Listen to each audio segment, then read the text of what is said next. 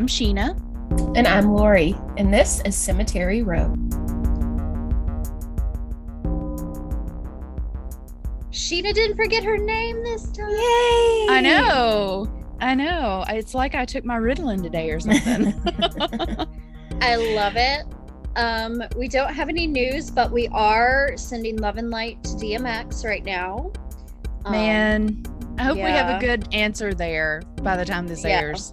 Exactly. So if he is still in a way by the time this comes out, please keep sending him love and light.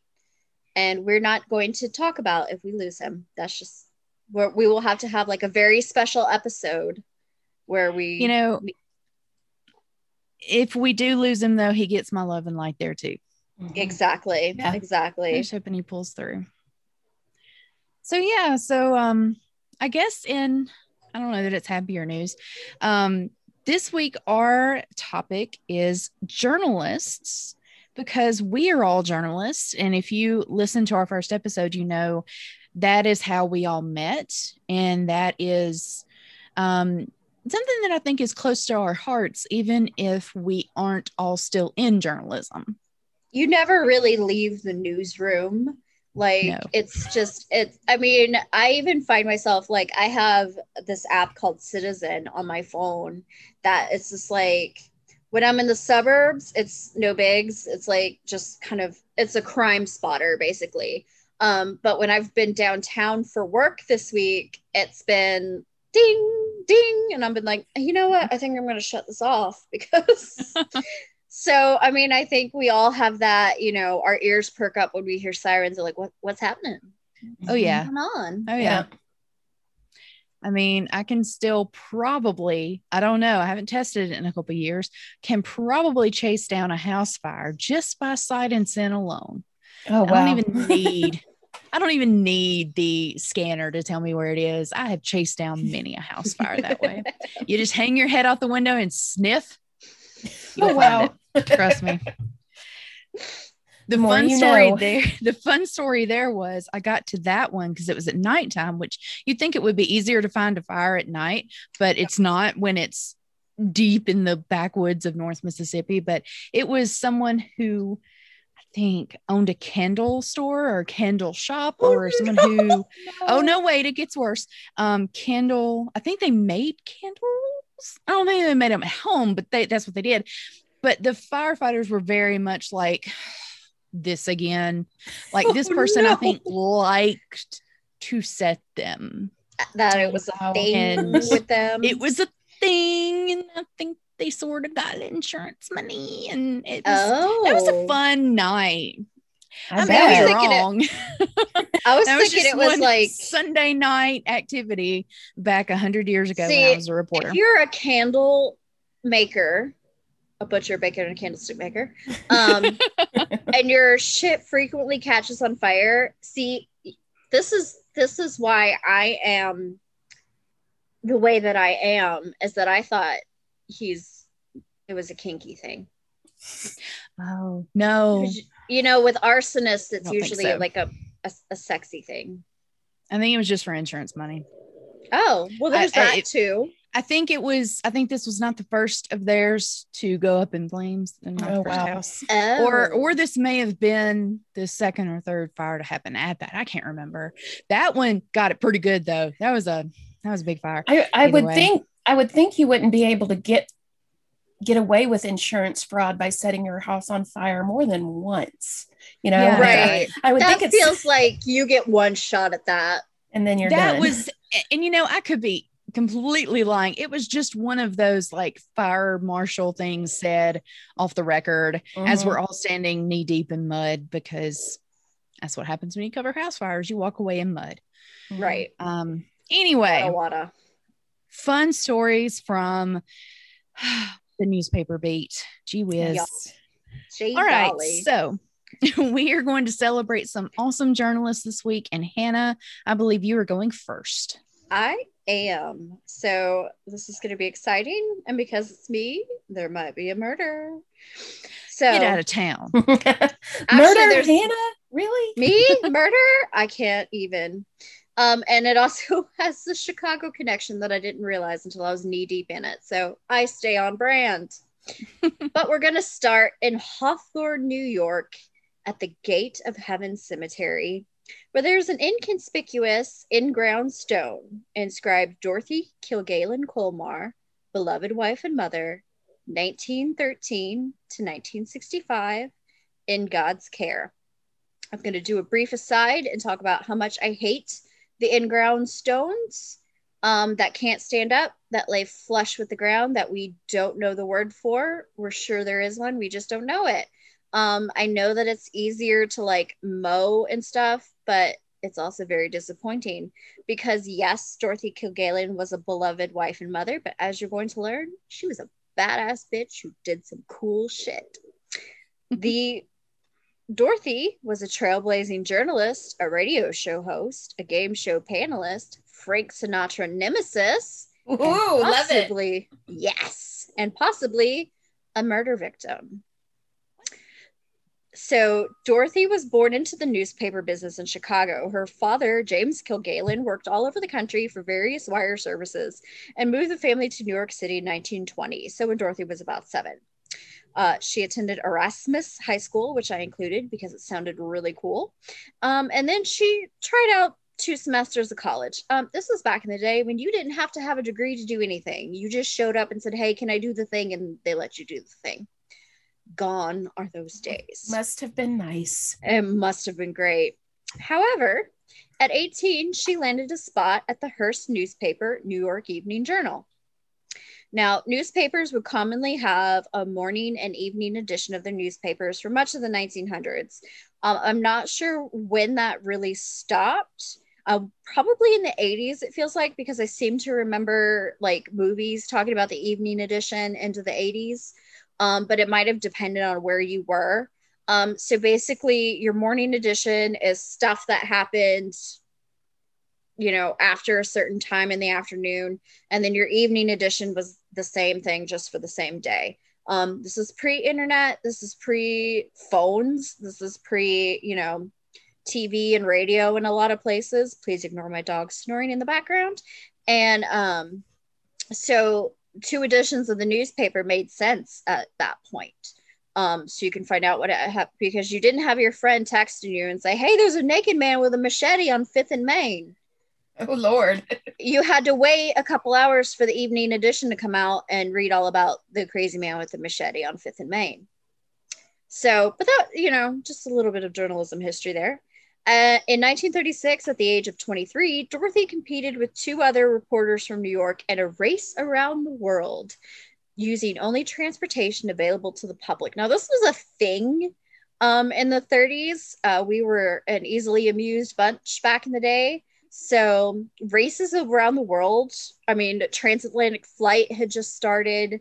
You know, there was, you know, the ships and steamers and stuff like that were happening. So international travel was a lot easier than it had been before. So it was really, you know, this was a a thing. This is not the first time I have heard about trips around the world. I mean, there's the famous book Around the World in 40 Days you know so this it's a theme in the early 1900s of let's go places yes luhu It's around the world in 80 days. okay thank you Well, and the the reason I brought that up, so this was in the 30s. Yes 36 Okay, because coincidentally, my journalist uh, Nellie Bly did this in the late 1800s when the book initially came out. sweet Did did this circumnavigation. So I talk about this in, in my story. So it's and interesting. y'all that was not planned that was no, not not at all. we're just on the level so she was the only woman to compete and she came in second place so as you're going to see dorothy is a badass bitch. She is like that is why yes she was a beloved wife and mother but oh she did so much. So she wrote a book about her experience called girl around the world which later became a movie called fly away baby. I love the names of old movies. Yeah. So Dorothy started the column called Voice of Broadway in 1938, which became syndicated in Hearst newspapers across the country and included gossip and show business news, as well as items about organized crime and politics. So, a girl after my own heart. Um, and of course, Hearst newspapers, William Randolph Hearst. Um, one of my favorite stories from college, I think it was either Dr.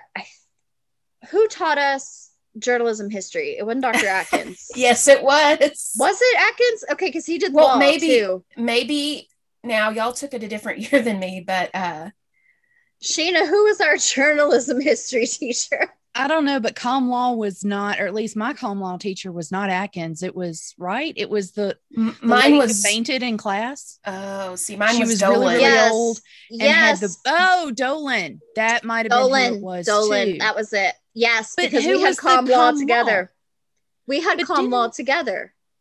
But wasn't there a teacher that passed out in class and God bless her, There she was. older than dirt and she was dating another journalism professor who was older Yeah. than dirt and they were never married. They were just dating for forever. Yeah, I can't remember her name though, but she was I a sweet, either. sweet lady. Yeah, she was, but she passed out in class and it scared Yeah. me to death. I think that was journalism history because I think that one because. I know can't Dolan remember. did history and I think Atkins did com law. Well, see, Yeah, I had I Atkins. remember. I had him for both. When when I took him, I had uh, history and law with him. Well, because that was after remember the department chair passed away because he got really sick Uh-huh. before He had cancer. Yeah, so he taught some of. I think he. I think he was supposed to do journalism history, and then they kept subbing Yes. people in because he was sick. Everyone That's who hundred did percent not what that go to- was. Yes, that is hundred percent yes. what that was. Yes. because me, you, and um Jennifer, I will leave her last name out of it, took com law together. whatever happened to her? She's up here. She had a baby. Yeah. Everyone who was not a journalism major between 2004 and 2006 um, at Ole Miss is like, what the fuck are y'all talking about? this is all important. Um, Yes. I'm gonna be quiet and and Hannah continue telling your story. Yes. yes. So, um, the her, William Randolph Hearst. So it was Dr. Atkins who told us this story about um, a prank William Randolph Hearst pulled in college. I believe it was Harvard. He put a donkey in his professor's office with a note that said, "Now, sir, there are two of you," and that was still that is still all these years later the most baller fucking thing I've ever heard of. So a little Hearst side story. So again, Dorothy, she did gossip and show business news, which again, Broadway, we're talking the 30s. The movies are coming out, but they're not. Broadway is still a very big ticket. It's still, and then organized crime and politics. So she did a little bit of everything. Like I said, girl after my own heart. Um, in 1940, she would marry, marry Richard Kollmar, who acted on Broadway, um, and they would have three children. So during World War II, uh, Kilgallen's column moved to the radio under the same name, Voice of Broadway. And and then in 1945, her and her husband started a radio program called At Home with Dorothy and Dick. I Aw, love that. it. That's And what I- precious. Isn't it? And what I love most is that her name was first. Yes. Yes. So, I mean, Dorothy of the two, Dorothy was the more famous. Um, and what I like about these two too is they stayed married up until her death. So this, you know, they were committed. Um, and they broadcasted this radio program from their kitchen. So you they would have it was kind of a slice of life kind of program. So you, they, the kids would be coming in and out. Um, they would talk about entertainment news, hot gossip, and then they were kind of mixing serious topics too. So it was like your morning chat show, like The View or something like that, just with a married couple.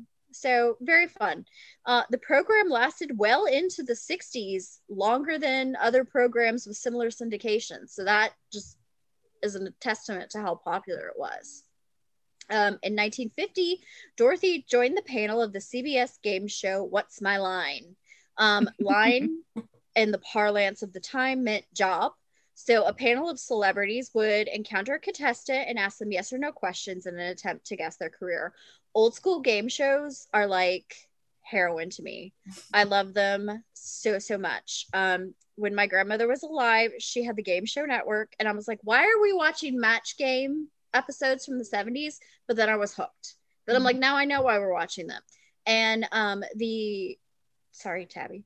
Um, the host of Match Game, I cannot remember his name, but even though he was like 80 at the time, could get it. He was hot. you know, my best friend, one of my best friends, a little beautiful bi butter, butterfly named Spencer, um, loves that show because of one guy who used to be on there all the time. the sassy uh, gay man. Probably. I can't remember, but there's one guy he has a huge crush on, and it's it's hilarious how much he talks yes. about watching. Like he goes home every day at lunch to watch match game. Oh wow. and I'm like, that's cute. I love match game. Yes, because Match Game had a sassy gay man who I loved. And then it also had just an absolute queen who was just like, had withering bon mots for everybody. And I was like, yes, bitch. The 70s were wonderful.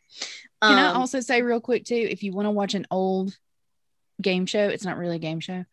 Amazon Prime has Celebrity Bowling from the 70s and 80s. Oh my God. You can watch Rue McClanahan, aka Blanche Devereaux bowl. She's amazing. Oh it is God. worth your time. Me oh, and wow. Spencer spent almost an entire day watching all the episodes. I love it. Didn't think I could get into bowling. It is worth every minute of your time. Continue. Yes. Yes. If you ever just need just a mental solve, watch some old school game shows. They're so much fun. Um, so again, they would have somebody on and they would do yes or no questions or, you know, kind of open ended questions to kind of guess with their career. The show is the origin of the phrase, is it bigger than a bread box? Because one of the contestants was a bread box maker. That was a job you used to be able to have. That's so cool. I love it.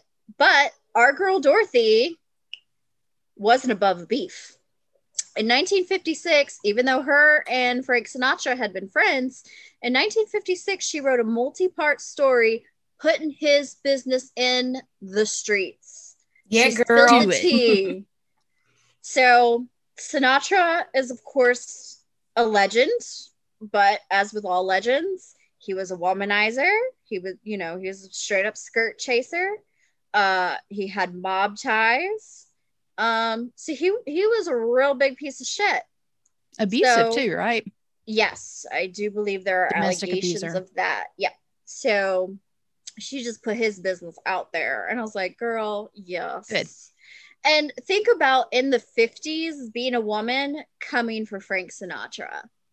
I mean, that's some balls. I mean, you think I bet about that never happened. Yeah. Right. Uh, yeah, I mean, think about with like the Me Too, with how women, you know, were so scared to come up against Harvey Weinstein. I mean, this right. Is, even now we hear Frank Sinatra and we're like Sinatra. I mean, you could say yeah. Frank and people know who the hell you're talking about.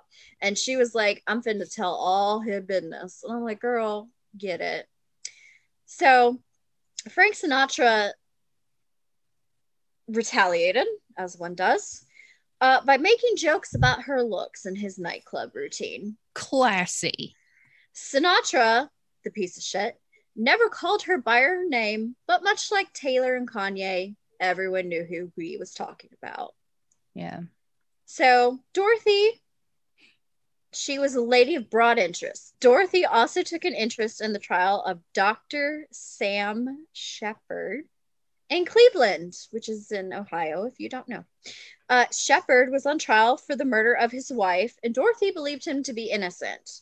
The Sheppard case is a subject all to itself, but there is pretty good evidence that he was maybe wrongfully accused and that the affluent suburb of Bay Village that they lived in had a little more in common with Melrose Place than Mayberry. Everyone was fucking everyone. All right. wow, I'm shocked. Peeps was getting round. All right. So um there a lot of my information on Dorothy I got from Hollywood Crime Scene podcast, which you should check out. It's very good. Um, and they also did one on Sam Sheppard case as well because the two kind of tie together. And um, yeah, there's some shit there. There is some shit there. So take a look into it. It's an interesting case. Um, she believed him to be innocent. Um, there was kind of a trial by media, um, which this being her being in the media, she, you know, kind of understood. Mm-hmm. And the media basically, like the Cleveland newspapers, essentially bullied the prosecutor into prosecuting someone and into prosecuting Dr. Sheppard in particular, when it was more than likely the mayor that did it. But what nobody could ever prove it. I'm gonna have to go back and relook at this. That's yeah, not how I remember it going down. Yeah, it's really cool. interesting. Now, he is not the only doctor who has ever been accused of killing their wife. Oh, um, there not. was there was a military doctor who was accused of killing his mm-hmm. pregnant wife and their two little girls, and I yep. fully believe he did that. Yeah, I do um, too. Yeah, because his excuse yeah. was like, oh, absolutely, it was it was hippies and yada yada. Blah, blah, yeah, blah. and that that, no, that was that's a ridiculous case. There was a, a recent documentary that documentary series, A Wilderness of Error, that um, True Crime Obsessed covered on their podcast. And I mean, he is 100% guilty. I don't. Yeah. Yeah. I mean, his story just stinks to high heaven. So, right, right. Dr. Sheppard might not have that other guy whose name I don't even remember. He definitely did. Mm-hmm. Um, and then in 1963, the worst possible thing happened. JFK was assassinated. Um, the case of who really did it may never be answered, but Dorothy had some ideas, and it surely wasn't that Lee Harvey Oswald acted alone. Again, I seem to be wrapping everyone else's podcast but ours, but this is some really good information. Um, last podcast on the left did, I think, a five or six part series. It was pretty big, J- yeah. JFK assassination, and it is good. It is very good. Um, their final conclusion was that Lee Harvey Oswald did shoot him um, but the Secret Service also accidentally fired their weapon too. Mm-hmm. Um, so he got an assist, which I think is an interesting theory and one I hadn't heard. Um, you can tell us on our socials who you think did it. Um, At Cemetery Row Pod. Yes.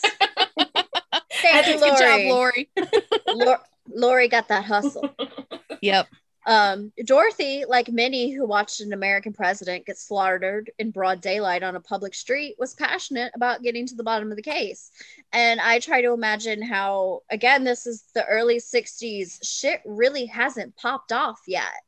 You know, Vietnam hasn't started yet. A lot of the civil rights stuff hasn't really mainstreamed yet.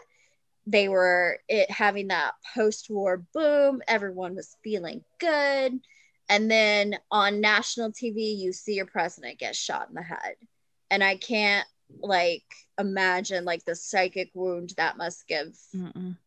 you know, everybody.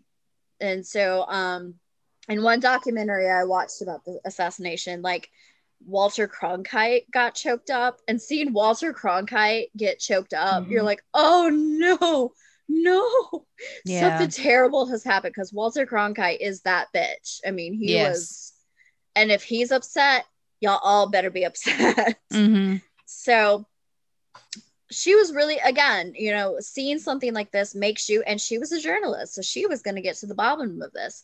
She was publicly skeptical of the Warren Commission's report on the assassination and interviewed Jack Ruby, the man who shot Oswald, multiple times and reported on his testimony to the Warren Commission. Like she actually got his congressional testimony and reported it in the papers, like what he said, because for the longest time that stuff was closed. I think a lot of it is still classified. Um, so she was serious, and like Jack Ruby is the man that shot Oswald. Again, his reasons are clouded in mystery um, because he did um, complete suicide. So um, it's just, yeah, the JFK assassination is, it's, you can see why our parents should, what happened to them. Because I'm like, yeah, if I were born in the midst of this, I might be a little messed up. so, yeah. However, sure.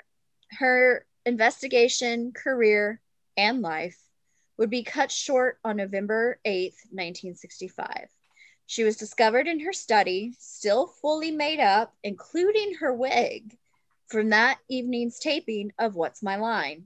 Now, if you've never seen how people who are going to go on TV or go under any kind of lights and cameras, the makeup, we're not talking about walking down the street makeup. We're talking pan makeup. Like mm-hmm. you're getting shellacked. And I can only imagine in the 60s, it was some hardcore stuff. Like, I'm surprised her face could move.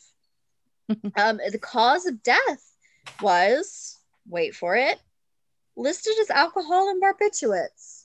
What? Let's see, who else connected to the Kennedy case died of alcohol and barbiturates? Oh, Marilyn Monroe. I'm not saying that there's something to that, but I am just kind of gonna throw that out there. That alcohol and barbiturates seems to be pretty uh, convenient. Well, did Um, Dorothy, did she have a history? I mean, No, she had a prescription, and of course, this is the 60s where basically barbiturates were Tylenol. Mhm. Um, where you know, oh, you, you you got a headache here, take some fucking heroin. Um, but but barbiturates will fuck you up. Y'all be careful with that stuff. Um, so she had a prescription for it, but there was no evidence that she ever abused it. Um, and she was a busy gal. So if she was abusing drugs and she was like Laura Palmer levels of like high functioning drug addict, if she was. Um, that is a Twin Peaks joke for our younger listeners.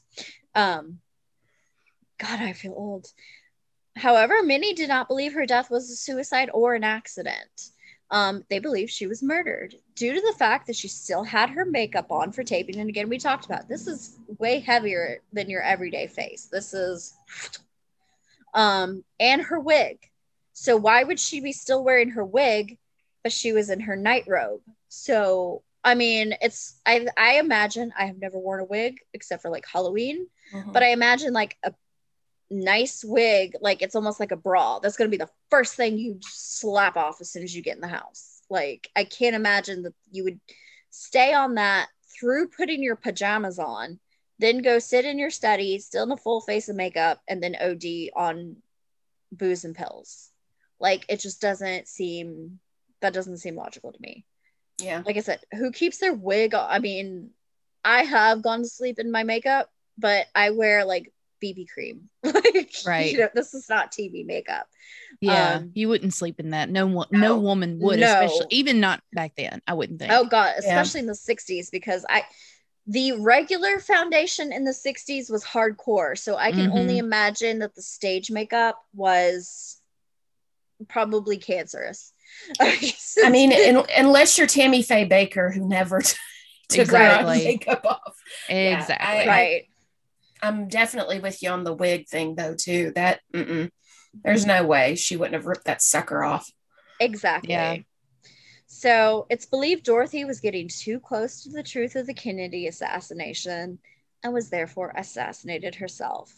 Dorothy's illustrious and very public life ended in a mysterious story that Dorothy herself would have probably loved to have solved.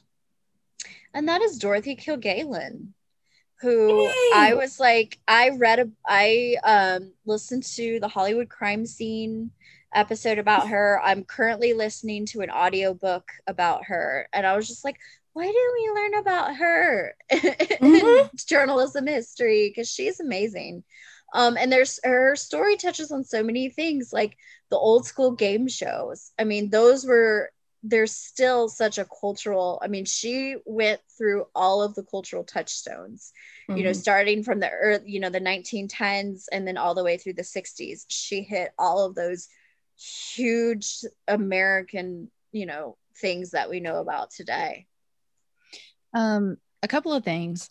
For Yeah. one, Spencer's big crush on Match Game was Richard Dawson. yes I, I texted Yes. him because I was like, "Who was your crush on there?" Like, I can't believe I can't remember as many That's episodes as I've watched with him. that's not the host i wanted to bang hang on we're gonna do a side. Yeah, no, he's not the host. He's he's just a regular like person on there, kind of like Betty White. She's on there a lot too. right yeah Um, but two, gene I mean, gene Oh. rayburn oh my god he could snap my spine like a nightstick God. Lori's hot. reaction was priceless. he Um, is, he is I- dead though well, yeah. Um, he's from illinois too i'll be goddamn oh my god, how do you always find Chicago connections? um, but a couple things. I mean, okay, I would think, I would think your body would have had to have endured. I, I'm not saying you can't just drink a lot and take a lot of pills and die, but I would think you would need to have your body would have it would have it would be easier if your body was already weakened by regular alcohol and drug abuse but i don't know Right. also Mhm. what does her husband say about this like was her is there a suicide note like i have a bunch of questions about things like that like there was never a note. Um, no note was found, which again was another. And a um, journalist doesn't leave a we're gonna leave a note? We're gonna leave a note. Mhm. Um, Yeah. as Mhm. I, and this is a this is you know that's it's a very special episode of music. Um, to be vulnerable, I've contemplated, you know, ending life, unaliving, and I knew exactly what I was gonna write. I mean, that's Right. just part of our personalities as journalists. Is there's no way in hell we're leaving without writing something. That's Right. who we are as people. Um, you know, that's I'm pissed that I'm not going to be able to write my own obit. You know, oh you go ahead and Um, write that right now Yeah. oh, I, I'll ain't have nothing that in stopping the- you because half of it's going to be made up. Um, yeah mine too so and then i'm gonna put i'm gonna have like five different versions. And this is all things my nephew and my nephews and niece have been told that i i will require upon expiration is i'm gonna have five different obits. Half of i mean all of most of them are gonna be complete horse shit they're gonna be put in different newspapers in cities i have never lived in.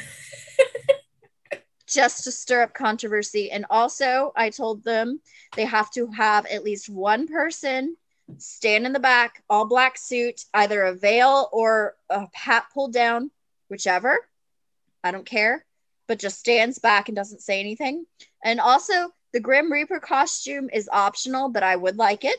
Mhm. And if we could do the dance number from Helena, that would be great. But again, I understand if it's not it might be hard to get you up for that for the for the ballet scene it's true. Um, it's true.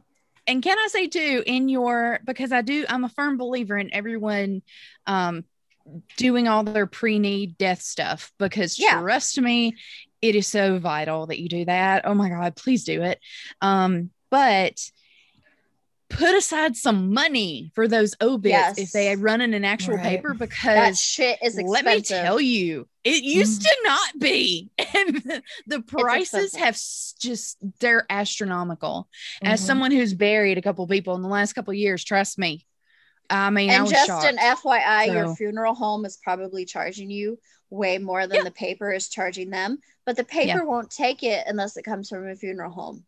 Yeah. At least at the paper I worked at. So have Mhm. fun Yeah. with that. Yeah.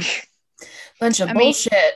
Yeah. you could it's- it's- theoretically take out an ad but that probably would be more expensive too exactly. So the funeral industry, it has issues.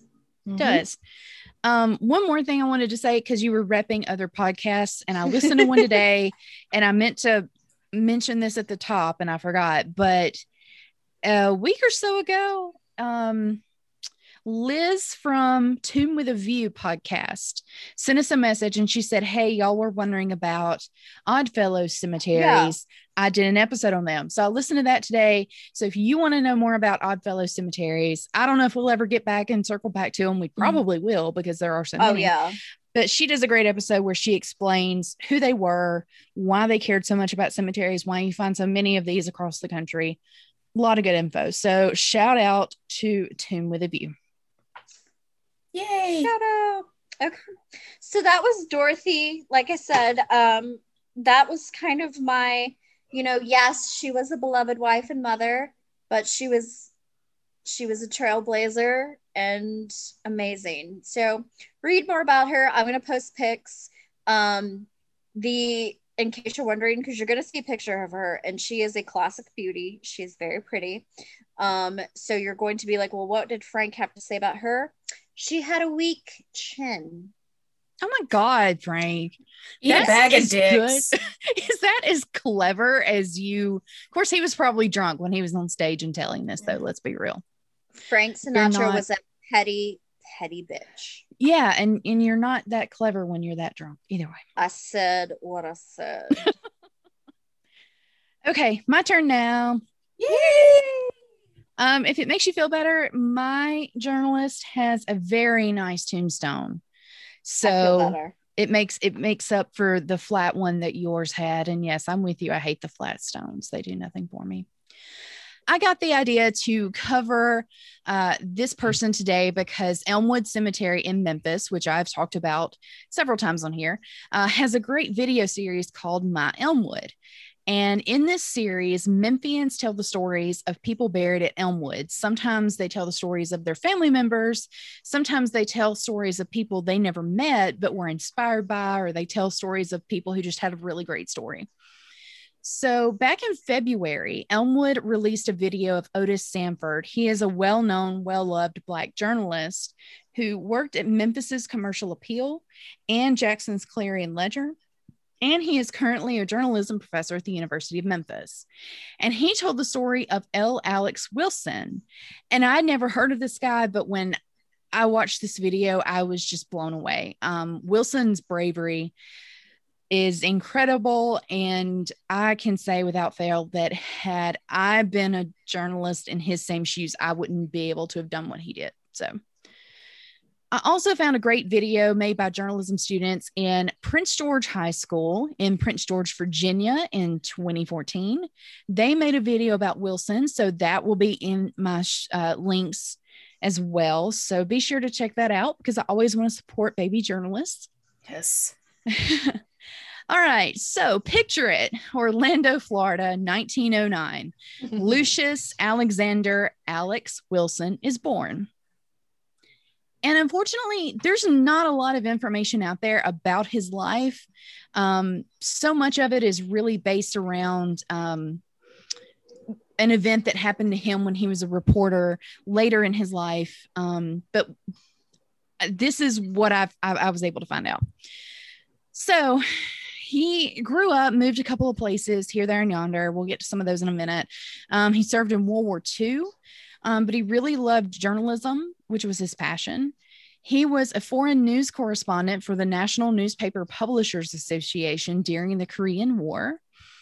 And he had worked at the Chicago Defender, which was the most prominent African American newspaper in the country, and ended up moving to Memphis to become the editor and general manager of the Tri State Defender, which was a Black newspaper created in Memphis in 1951. And the Tri State Defender was created by the same guy who owned the Chicago Defender. And so the Tri State Defender really became the Chicago Defender's uh, Southern sister paper. How many times can I say defender in one five minute span? All right. So Wilson also covered the civil rights movement extensively, as you can imagine. He covered the murder of Emmett Till in 1955. He joined Dr. Martin Luther King on the first bus ride following the Montgomery bus boycott. And speaking of civil rights, I'm going to leave it to you to um, do your homework about the civil rights movement in America because um wow, we could go on and on and on about that for years. There's so much to cover there. It's still important because all of this is still happening. Still right. going on. Yes. Yep. So I'm going to try to keep this um focused on school segregation, which was a really big controversy in America in the 1950s.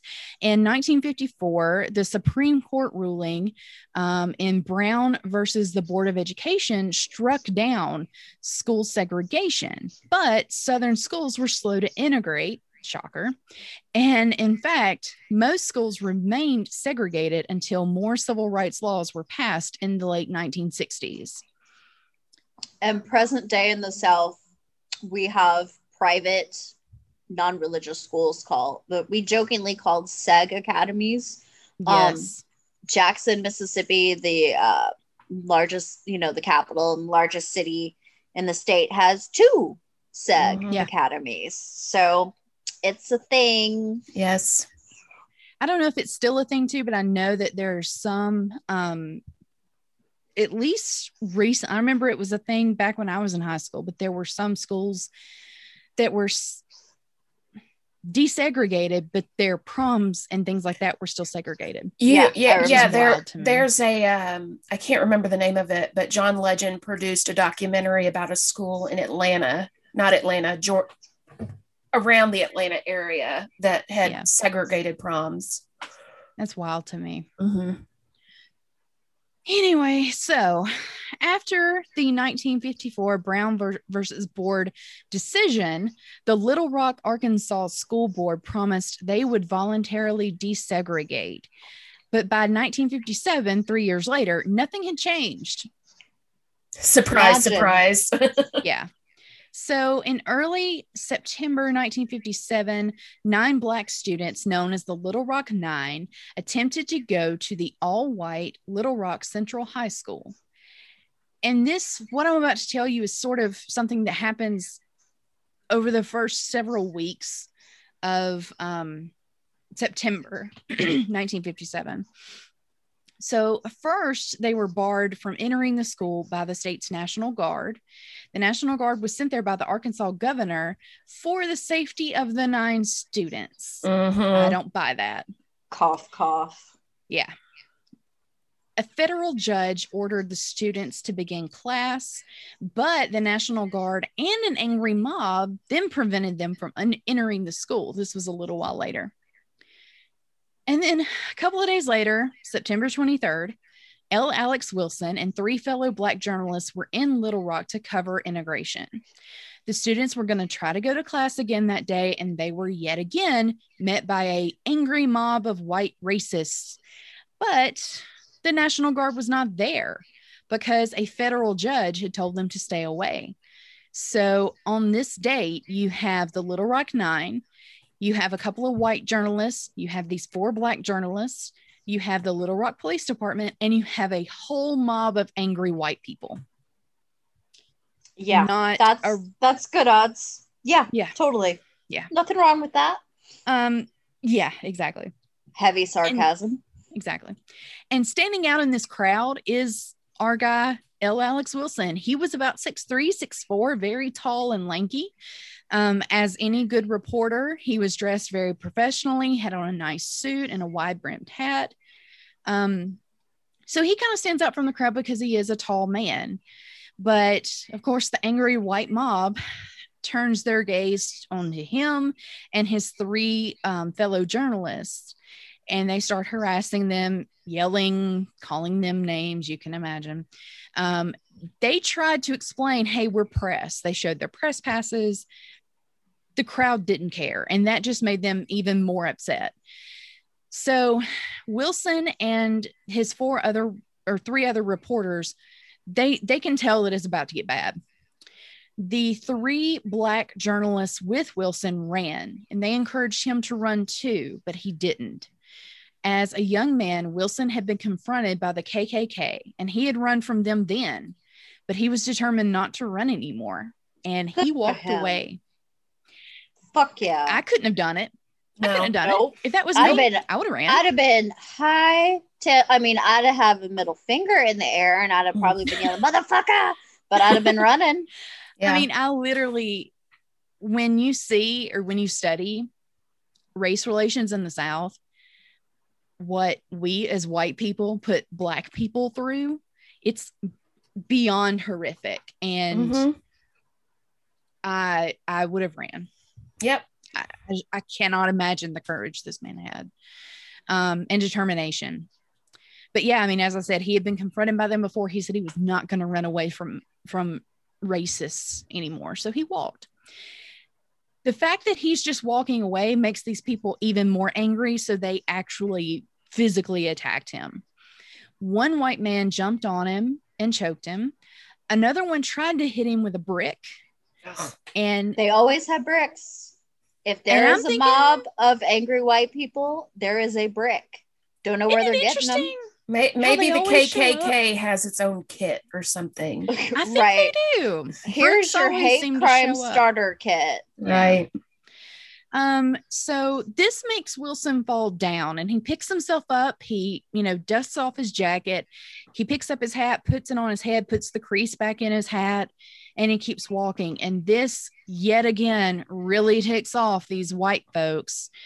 And this is when another white man grabbed another brick, same brick, who knows. And he actually manages to actually hit Wilson in the back of the head with it. Mhm. So he's bleeding. He has a serious injury, but he picks himself up. He never says a word, not one word. and he makes it to his car and he drives away.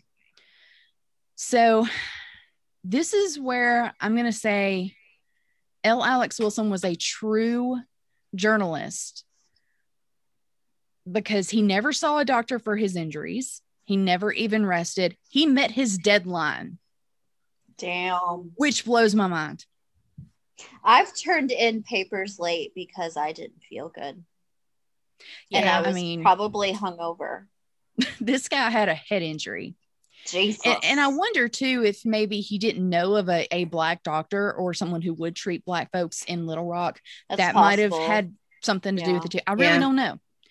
But he made it, he made his deadline for the next day's paper. And in it, he wrote, this is um this these are like excerpts from what he wrote. He said, I decided not to run. If I were beaten, I would take it walking if I could, not running. Any newsman worth his salt is dedicated to the proposition that it is his responsibility to report the news factually under favorable or unfavorable conditions. I'm not bitter. I believe that justice and fair play for all minorities will eventually triumph in the tension ridden social revolution in the South. Oh, and that just it oh. hits so close to home because you know this yeah. was back in the 50s and it's still mm-hmm. what he thought was going to happen right. still hasn't come to fruition. And the Little Rock Nine exactly. are still alive. Right. Yeah. Right. Bridges is still mm-hmm. alive. This is not ancient history. Mm-mm. This is people's nope, not at all. You know, we there there's pictures and I think there's a really famous one of the Little Rock Nine with the um one of the black girls who just looks impeccable and it's just turned out impeccably. Yeah. Mm-hmm. And there's this demon looking white woman or white girl yes. screaming at her. Right, right. And it's yes. just like that's somebody's, that's somebody's grandma. grandma you know she's mm-hmm. probably still alive um the Gotta lady be. the lady who accused emmett till of whistling at her she's still, still, alive. alive yeah wow. You know, um, this ain't ancient this isn't ancient history no it's not no and and you know i think that's and i'm about to get to this but there are pictures of these white people beating up l alex wilson and i'm like you clearly see these white people's faces and i'm like that's that's somebody's kin. Yeah. we all so when you go visit probably. your don't grandparents, yeah, if you go visit your grandparents, uh, have the pictures on your phone. Yeah. Just just give a look. Was see. Granddad, what were you doing in the 50s? Just yeah. You know, sort of how I made the joke of like, you know, if you know some Germans who were alive in the 40s, ask them what they were up to. Yeah. Yep. Just be like, hey, what's going on? What did you yeah. do? So, um, meanwhile, the students actually did make it into the building. They did go to class for a couple of hours that day, but they were eventually sent home because that angry white mob kept trying to get into the school. So, they did end up integrating the school, but Lord knows they they faced some trials and violence and harassment. So, um, I want to interject here real quick since you were talking about the Little Rock Nine. When I was in high school, we had to read um, Warriors Don't Cry by Melba yeah. Pattillo Beals. Highly, mm-hmm. highly recommend. Um, if you haven't read it, check that out. Uh, she actually talks about this incident in, in the book. And it's just a really fascinating look at what it was like to be a member of those uh, nine students. You know, I hate I didn't get a chance to read that before mm-hmm. telling the story. Yeah, no, it's a great book. Yeah, I need to read it. Um, so meanwhile, the next day, all of the major newspapers across the country run photos of Wilson being attacked on the front page, on their front pages.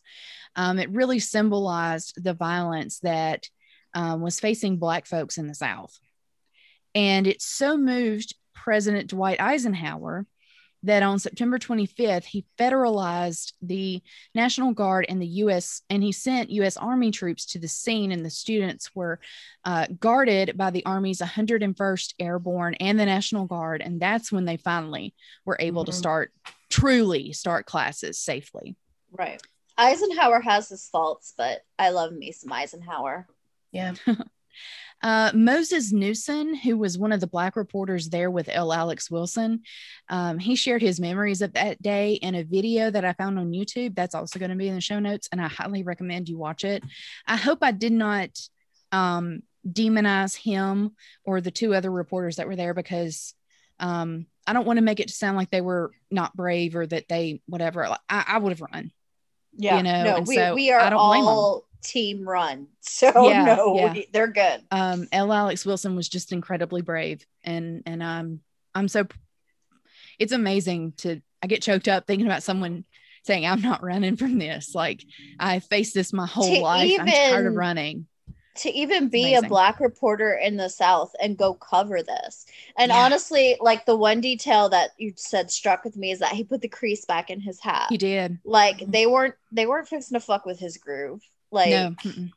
baller he was still going to look professional he was you know he as I said he dusted off his suit like he like that he had so much respect for himself that these people and I hate calling them people did not have for him Yeah. right So, not long after these events, Wilson became editor of the Chicago Defender. And this took place, as I said, 1957. And in L and then L. Alex Wilson died in Chicago October 11th, 1960, at the age Oh, of wow. 51. So just a couple of years later. Mhm. He succumbed to what is believed to be Parkinson's, and his family believes he had that because of those head injuries that he suffered that day in Little Rock. oh Awful. wow. Um, in 2017, the National Association for Black Journalists honored him with a special award. Um, so I'm glad he has that. Uh, and Mr. Wilson is buried at Elmwood next to his wife Imogene. Imogene died on Christmas Day 2019 at the en- at the age of 95. Oh wow. Imogene. Oh, Get it, girl. wow. I know. Um, she and L. Alex Wilson were newlyweds when Oh. the Little Rock Nine incident happened. oh wow Oh. And they had a daughter together named Karen. Aw. And the quickly, I only wanted good to, karen yeah. um, quickly, I wanted to tell y'all a little bit about Imogene because she was an awesome lady in her own right. So, Imogene was a Howard University graduate. She was a school teacher for 35 years, but she was also a journalist. Um, she spent three summers when school wasn't in session writing for Life magazine. And she was in Memphis working as a school teacher when she took an unpaid job as society editor for the Tri State Defender, which is where she met L. Alex Wilson. Oh. the two of Sweet them story. have, yeah, they have a beautiful monument at Elmwood. Um, it the the granite is I don't know what it's made out of specifically, but it's a beautifully colored granite. Has a scroll on it, which you know is journalist scrolls. It just is nice. And it reads Partners in the quest for educational, social, and political change in Memphis during the civil rights movement. oh. And- And journalists have a tendency to marry each other like yeah, they do. There's something like we know people that we worked with in our college newsrooms Oh yeah. Mhm. have gotten Yes. married i mean Some that's of them I'm like, yeah really? Right there's some i have questions about but some i'm like yeah, I'm not no, going I to say who, well, but uh, we'll now, talk you- about it after now you, yeah, you've got to tell me off mic. Uh, 'cause Anyway, now I um, want to know because I know of two for sure. Oh, that know so, tea yeah. will be bonus content Yes. yeah, you'll only be able to get that on our Patreon. Anyway, which we don't that have. we don't have but anyway, again, that is uh, the amazing story of L. Alex Wilson, an incredibly, incredibly brave man and journalist. yes. And um, shout out to his wife, Imogene, who is a reporter as well. And um, yeah, so go look him up and learn about him because he is an amazing guy. Absolutely. Uh, and- and my story, we may kind of rehash some topics we've already discussed. So um, I'll get started. While I was a journalism student at the University of Mississippi, I took a required course in the history of mass media. While that many we of discussed earlier Yes, yes. so while many of my female classmates spent the time in class ogling the handsome, handsome Silver Fox professor, who uh, is retired journalist and published author Joe Atkins, I found myself fascinated by the journalist he discussed when covering the fascinating stories of early American journalists, specifically the stories of those legendary female reporters like Ida B. Wells and Nellie Bly. So, when we decided to cover journalists as a part of this podcast, I spent quite a lot of time trying to think back to the journalists we discussed in that class and who I wanted to cover. So, after deliberating, I settled on sharing the story of Elizabeth Jane Cochran, who would become the face of investigative journalism in the late 1800s and early 1900s under the pen name Nellie Bly. So, I will be referring to her by that name, um, either Nellie or Bly. So, she was born Elizabeth Jane Cochran. Um, so Nellie was born May 5th, 1864, near Pittsburgh, Ooh. Pennsylvania. She was the Close to somebody else we know's birthday. yes.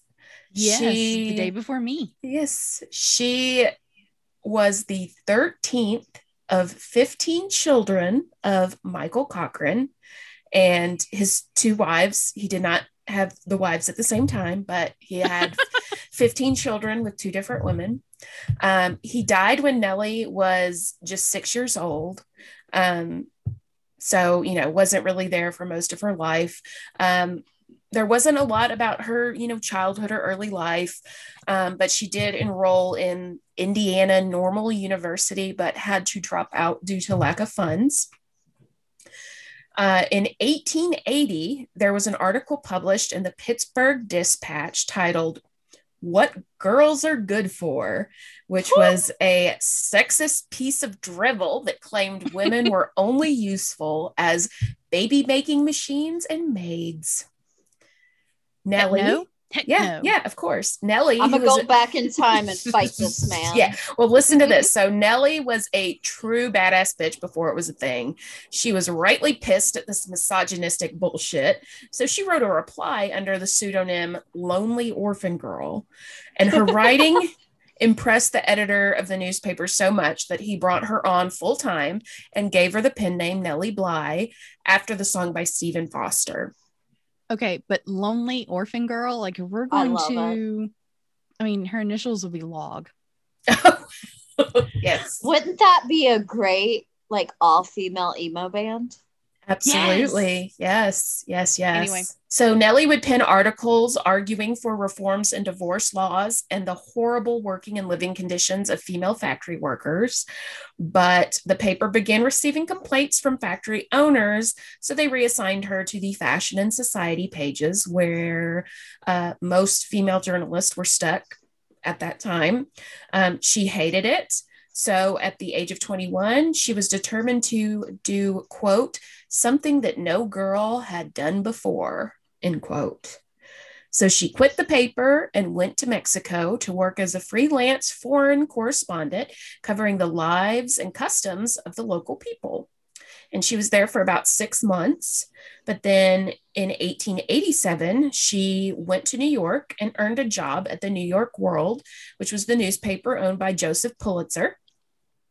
And it was while reporting for this paper that she reported on what would become one of her best known investigations the conditions of the female patients at the Women's Lunatic Asylum on what is now known as Roosevelt Island.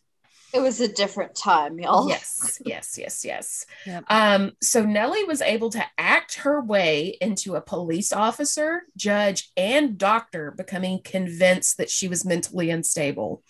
Of She course, was- back in the day, she probably just said like, I don't know. She I didn't. mean, she like, didn't. She didn't have to do much. I don't Yeah, want to have like, kids, I'm and they were like, I'm "Oh, literally she's saying- clearly crazy." I think it was today I saw a thing where one a reason that a woman was committed to an insane asylum was because she was annoyed by her husband. Yeah. Well, Yeah, no, sweet she- Jesus, y'all. Yeah. Right? Like No, I'm I- saying, she probably just went on Fifth Avenue. Was like, "I don't want to get married or have a baby." And by the way, take my uterus out. They're like, "Clearly, she's insane." Yeah. I mean, I some of the articles I read and stories went into detail. Like she uh, went to live at this home for women and di- didn't sleep, so she would get that crazy haggard look, and um, started complaining about the other tenants. So she really worked her way up to to getting that uh, commit commitment to the That's com- asylum. yeah. Commitment. That's commitment, but for her acting and commitment to an asylum. right. I mean, I was about to make the joke that's committing to a bit, but Yes. No. Yeah. So um, she spent 10 days as a patient in the asylum before she was released at the request of the newspaper. And her reporting on the conditions of the asylum led to major reforms in the system. And I have an excerpt from one of her articles that I wanted to share with you because it's just, you know, hits the nail on the head when it comes to what these women were going through and the fact that many of them were not mentally unstable. So it starts what accepting torture would produce insanity quicker than this treatment. Here is a class of women sent to be cured.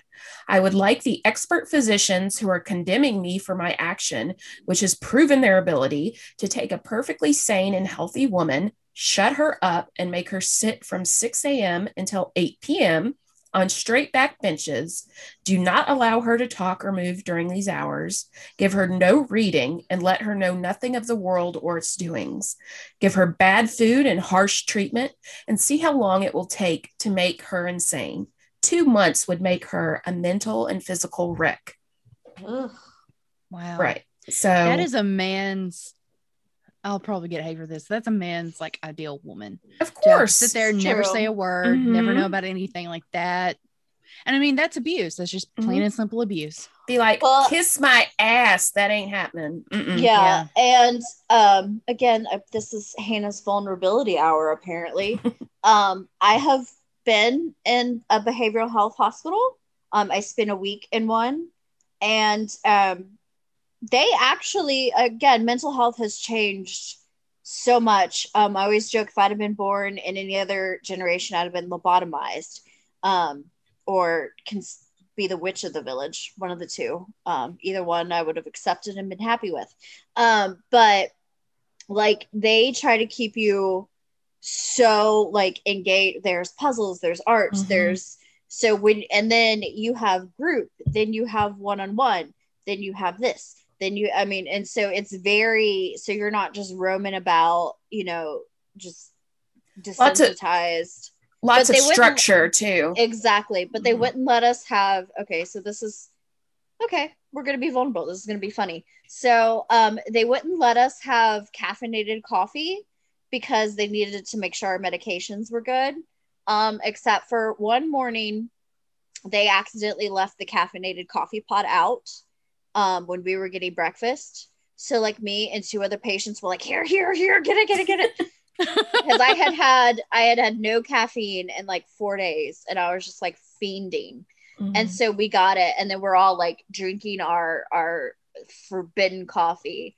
And then for the rest of the day, we were all like, they're like, oh yeah, there was caffeine in that coffee.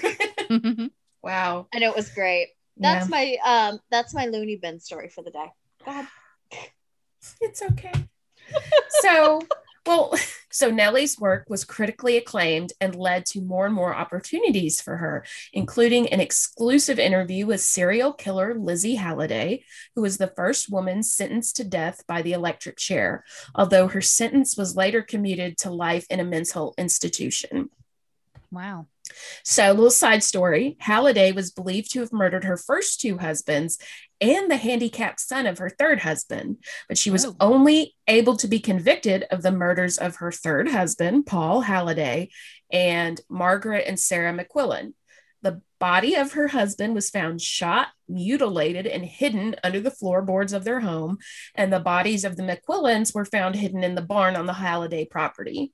Gee whiz. God damn, Liz. right, right. So, so there's there's not a lot of information on how that interview went, but you know, when I saw serial killer, I had to do a little side goog and find yeah. out more about her. So, cool. um, what is it with Elizabeths and murdering? I don't know. I don't know. Um, My middle name's Elizabeth, by the way. Explains so much. yes, yes. So, shortly after her asylum expose, Nellie convinced Pulitzer to have her try to circumnavigate the globe in 80 days, attempting to turn the adventure in Jules Verne's Around the World in 80 Days into a reality for the first time. Does this remind you of anything, Hannah? I think it's around the world in 40 days. Um, Hannah works works in warp, warp speed. Warp exactly. yes. so she began her voyage on November 14th, 1889, and made it back to New York City by January 25th, 1890, 72 days after her journey began. Um, so she would maintain this record for only a short amount of time, and then George Fra- George Francis Train uh, beat her record by circumnavigating in 62 days, just a few months after her journey. All Um, right. Okay, Women so get shit done. Okay. And so Bly left journalism in 1895 after marrying Robert Seaman. Insert Hannah laugh here. Bob Seaman. a millionaire manufacturer, 40 years her senior. oh, get so it, I girl. think, yeah, I think she was 31 and he was 72. Okay. Anna she's Nicole smart. Smith that shit, girl. She's very Yes, smart. yes. Marry money with one. foot in the well, it did not end well for her. Um, Uh-oh. so, as his health failed, she took over the management of his company, Ironclad Manufacturing. Um, they manufactured like milk barrels. Um, oh, those aren't the same people that do the pots and pans. I no, I don't Okay. believe so. Um, so she she ran. She had great ideas, like an angel before her time when it came to her employees. She um, had had many benefits for them that most businesses didn't have at the time. But she neglected some of the more important aspects of the company. So her inexperience and the massive embezzlement by a factory manager led to bankruptcy for the company. Oh, So she was now back in poverty, so she had to return to journalism. She covered the women's suffrage procession in 1913 for the New York Journal, and she As if- accurate as if journalism is going to lift you out of poverty. right. It might Uh, have back then, not now. right. and she accurately predicted that women would not receive the right to vote until 1920. Nellie. she's a genius. Yes. During World War One, she became the first female reporter to visit the war zone between between Serbia and Austria. She was Fuck even yeah. arrested. She was even arrested under suspicion of being a British spy. Oh wow. Look at you, girl. Yes, she was. Unfortunately, she was never able to financially recover from the bankruptcy and loss of her company. She died penniless after a battle with pneumonia in 1922 at the age of 57 and was buried in an unmarked grave in Woodlawn Aw. Cemetery in the Bronx. Um, it wasn't until 1978 that the New York Press Club erected a monument at her grave, recognizing her leading role in journalism. The organization would also continue to honor Nellie's legacy with the Nellie Bly Cub Reporter Award, which is awarded annually to a journalist with less than three years of reporting experience. Cool. In night- Awesome. Yes, in 1998, she was inducted into the National Women's Hall of Fame. And in 2019, American artist Amanda Matthews uh, created a design for a sculpture she titled The Girl Puzzle.